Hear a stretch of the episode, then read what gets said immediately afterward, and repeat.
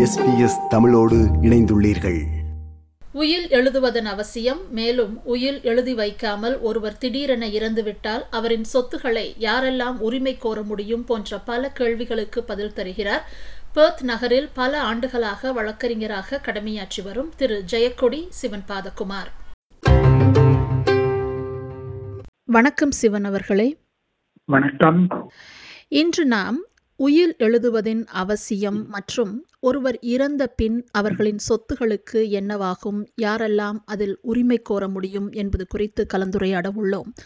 அந்த வகையில் பார்த்தோம் என்றால் நம்மில் பலர் வாழும்போது உயில் எழுதுவது பற்றி யோசிப்பது குறைவு இல்லையா? அப்படி இருக்கும்போது நாம் ஏன் வாழும்போது உயில் எழுத வேண்டும் என்று சொல்லுங்களேன். பொதுவாக எங்கட பூர்வீக நாடுகள்ல வந்து அத பில்லுகளை பற்றி அவ்வளவு பெருசாக கவனம் எடுக்கிறதில்ல. ஏனென்று சொன்னா தாங்கள் உயிரோடு இருக்கும் போதே தமது பிள்ளைகளுக்கு சீதனமாகவோ அல்லது ஆம்பளை பிள்ளைகளுக்கு சொத்தகளாகவோ அதை மாற்றி விடுகிறது. தாங்கள் உயிரோடு இருக்கும் பொழுது. ஆனால் ஆஸ்திரேலியா போன்ற நாட்டில வந்து அது வேற ஒரு சிஸ்டம் இருக்குது. பொதுவாக அதை தாங்கள் உயிரோடு இருக்கிற நேரத்துல அதுகளை எழுதுறே இல்லை. என்ன பிள்ளைகளுக்கு எழுதி கொடுத்துட்டா அப்புறம் அவைக்கு இருக்கிற குரலிடம் இருக்காதுன்ற காரணத்துக்காக அதால தான் ஆஸ்திரேலியாவில வந்து பொதுவாக பில்லுகளை எழுதி வையுங்கள் என்று சொல்லி கூடவாக ப்ரொமோட் பண்ணுறது. அப்படி எழுதி வைக்கிறதுல உள்ள நன்மைகள் வந்து என்னன்னு சொன்னா இப்ப நீங்களே டிசைட் பண்ணலாம். உங்களுக்கு பிறகு உங்கள் சொத்துகள் யாருக்கு போக வேண்டும் என்று சொல்லி. நீங்க சில வேளையில உங்களுக்கு ரெண்டு மூன்று பிள்ளைகள் இருந்தாலும் நீங்க ஒரு பிள்ளைக்கு கூட கொடுக்க வேண்டி இருக்கலாம் ஏன்னு சொன்னா அந்த பிள்ளை வந்து உங்களை பார்த்து கவனம் எடுத்து உங்களோட வாழ்க்கை இந்த இறுதி கால கட்டத்துல பார்த்திருப்பார்கள். அதால அவர்களுக்கு கூட கொடுக்க வேண்டும் என்றதுக்காகவும் அவர்கள் பில்லுகளை வந்து ஆஸ்திரேலியாவில் எழுதுவார்கள். பில்லுல வந்து பொதுவாக சும்மா ஒரு சாதாரண குடும்பம் அவ்வளவு பெரிய சொத்துகள் இல்லை. அவர்களுக்கு ஒரு வீடு இருக்கலாம் சொந்தமாக. மற்றது வந்து இந்த superannuation life insurance death கவர்கள் இருக்கும். அதுகளைத்தான் பொதுவாக அவர்கள் அந்த பில்லில எழுதுவார்கள். அன்லக்ஸ் இப்ப உங்களுக்கு அதை விட ஒரு மில்லியன் கணக்கில் சொத்து இருந்தா அது வித்தியாசம்.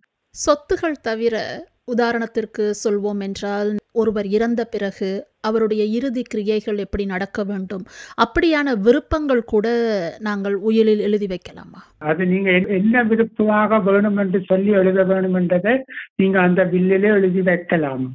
ஈவன் சில வேளையில இப்ப என்னட்ட வந்த கிளைண்ட் சிலர் வந்து என்ன பாட்டு பாட வேணும் என்றதையுமே அவை அதில் அந்த வில்லில எழுதி வைக்கணும். தங்களோட இறுதி கிரிய நேரத்துல. ஸோ அதை என்ன மாதிரியான கிரிகைகள் செய்ய வேணும் என்ன மாதிரி செய்ய வேணும் என்றதையும் அதை அந்த பில்லிலேயே எழுதி வைக்கலாம். சரி உயில் எழுதி வைக்காமல் ஒருவர் திடீரென்று இறந்து விட்டால் அவரின் சொத்துக்களுக்கு என்னவாகும்? யாரெல்லாம் உரிமை கோர முடியும்? ஆஸ்திரேலியன் சிஸ்டத்துல நீங்க பில் எழுதி வச்சால் அதுக்கு வந்து ப்ரொபேட் என்று சொல்லி ஒன்று இருக்கிறது அதுக்கு அப்ளை பண்ண வேண்டும். ஆனா பில் ஒன்றும் இல்லை என்று சொன்னால் அந்த சிஸ்டம் லெட்டர் ஆஃப் அட்மினிஸ்ட்ரேஷன் அதுக்கு அப்ளை பண்ண வேண்டும். அது வந்து சட்டத்திலே ஒவ்வொரு ஸ்டேட்ஸுக்கும் உள்ள சட்டத்திலேயே இருக்குது. அப்படியாக ஒருவர் பில் ஒன்று எழுதாம விட்டு இறந்திருந்தால் அது எந்த மாதிரி அந்த சொத்துக்கள் பிரிக்கப்பட வேணும் என்று சொல்லி அந்த சட்டத்துல சொல்லி இருக்கிறார்கள். பொதுவாக வந்து இப்ப நீங்கள் ஒரு ஹஸ்பண்ட் அண்ட் ஒய்ஃப் இருக்கீனம். அதுல ஹஸ்பண்ட் இறந்துட்டார் என்று சொன்னா அப்ப அந்த சட்டம் சொல்லுது வைஃபுக்கு வந்து ஒன் தேர்ட் ஷேர் போக வேணும் மிச்ச டூ தேர்ட் ஷேரும் வந்து பிள்ளைகள் இருந்தா அவைகளுக்கு ஈக்குவலாக பிரிக்கப்பட வேண்டும் என்று சொல்லி. அதுல உள்ள குறைபாடு என்னவென்று சொன்னால் இப்ப ஃபேமிலி வீடு ஒன்று இருந்து அந்த வீடு வந்து ஹஸ்பண்ட பேரில மட்டும்தான் இருந்து என்று சொன்னா அது கொஞ்சம் பிரச்சனையாக வரும்.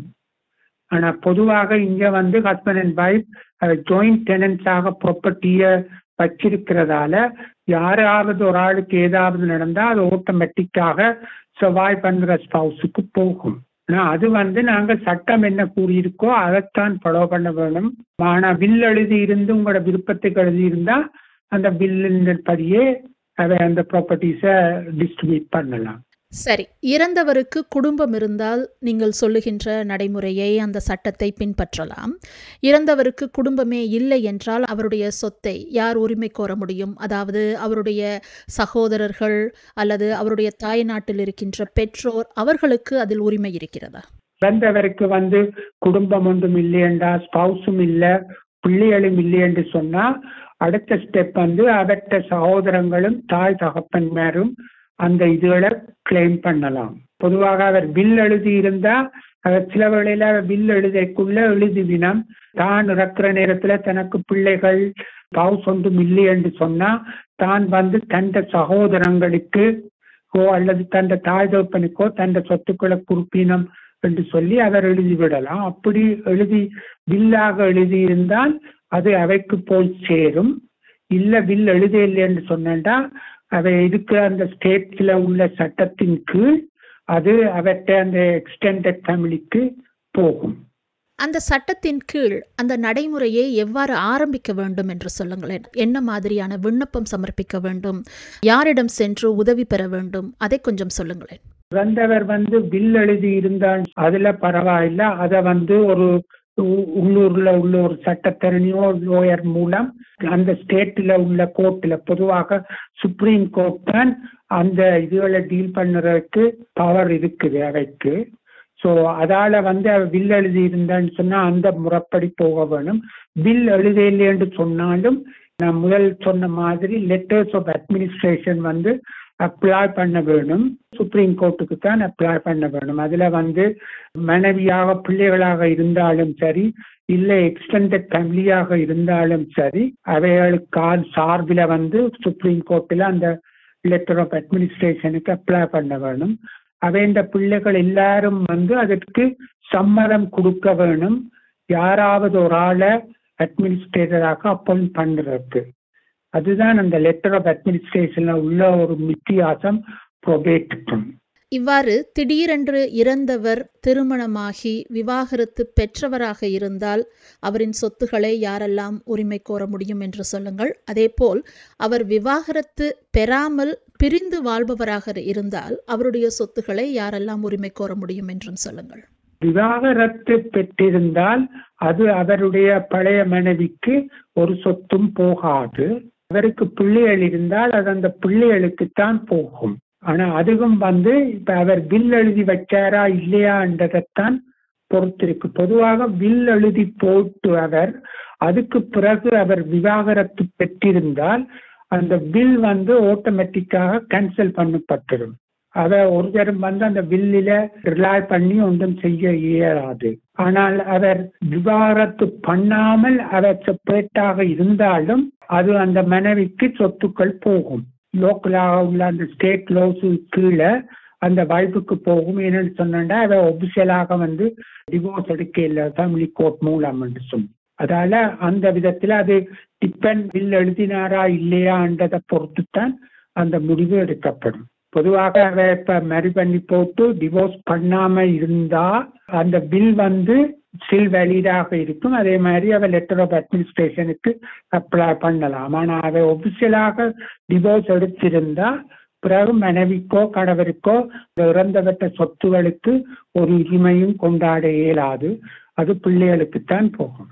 இங்கிருக்கின்ற சட்ட நடைமுறைகளில் கணவன் மனைவி இருவரும் திருமணமாகி அவர்கள் விவாகரத்து பெற்றிருந்தாலும் ப்ராப்பர்ட்டி செட்டில்மெண்ட் என்று சொல்லுவார்கள் இல்லையா? அந்த ப்ராப்பர்ட்டி செட்டில்மெண்ட்டை அவர்கள் செய்யாமல் இருந்திருந்தால் அப்பொழுது வேறு வகையான நடைமுறை இருக்கிறதா? அப்படியான வெகு முறைகள் என்று இல்லை. அவர்கள் வந்து பொதுவாக விவாகரத்து பெற்று ஆறு மாதங்களுக்குள் அவர் ஃபேமிலி கோர்ட்டில் வந்து அந்த ப்ராப்பர்ட்டி செட்டில்மெண்ட் இஷ்யூக்களை அவர்கள் முடிக்க வேண்டும். அவர்கள் அப்படி முடிக்காமல் இருந்தால் தென் அது வந்து அவர்கள் அந்த ப்ராப்பர்ட்டி செட்டில்மெண்ட்ல இன்ட்ரெஸ்ட் இல்லை என்றதை காட்டும். அவர்கள் ஒபிஷியலாக டிவோர்ஸ் பண்ணி இருந்தால் பிறகு அந்த மனைவிக்கோ கணவருக்கோ அந்த இறந்தவருடைய சொத்துக்கள்ல ஒரு சொந்தமும் இல்லை உரிமை கொண்டாட முடியாது. ஸோ அதால வந்து அது பிறகு அவர்களின் பிள்ளைகளுக்குத்தான் அந்த சொத்துக்கள் போகும். மிக்க நன்றி சிவன் அவர்களை. மிக தெளிவாக விளங்கப்படுத்தி இருந்தீர்கள் பிறிதொரு தலைப்பில் நாங்கள் மீண்டும் சந்திப்போம். நன்றி வணக்கம். நன்றி வணக்கம். இது போன்ற மேலும் பல நிகழ்ச்சிகளை கேட்க வேண்டுமா? Apple podcast Google podcast Spotify என்று பாட்காஸ்ட் கிடைக்கும் பல வழிகளில் நீங்கள் நிகழ்ச்சிகளை கேட்கலாம்.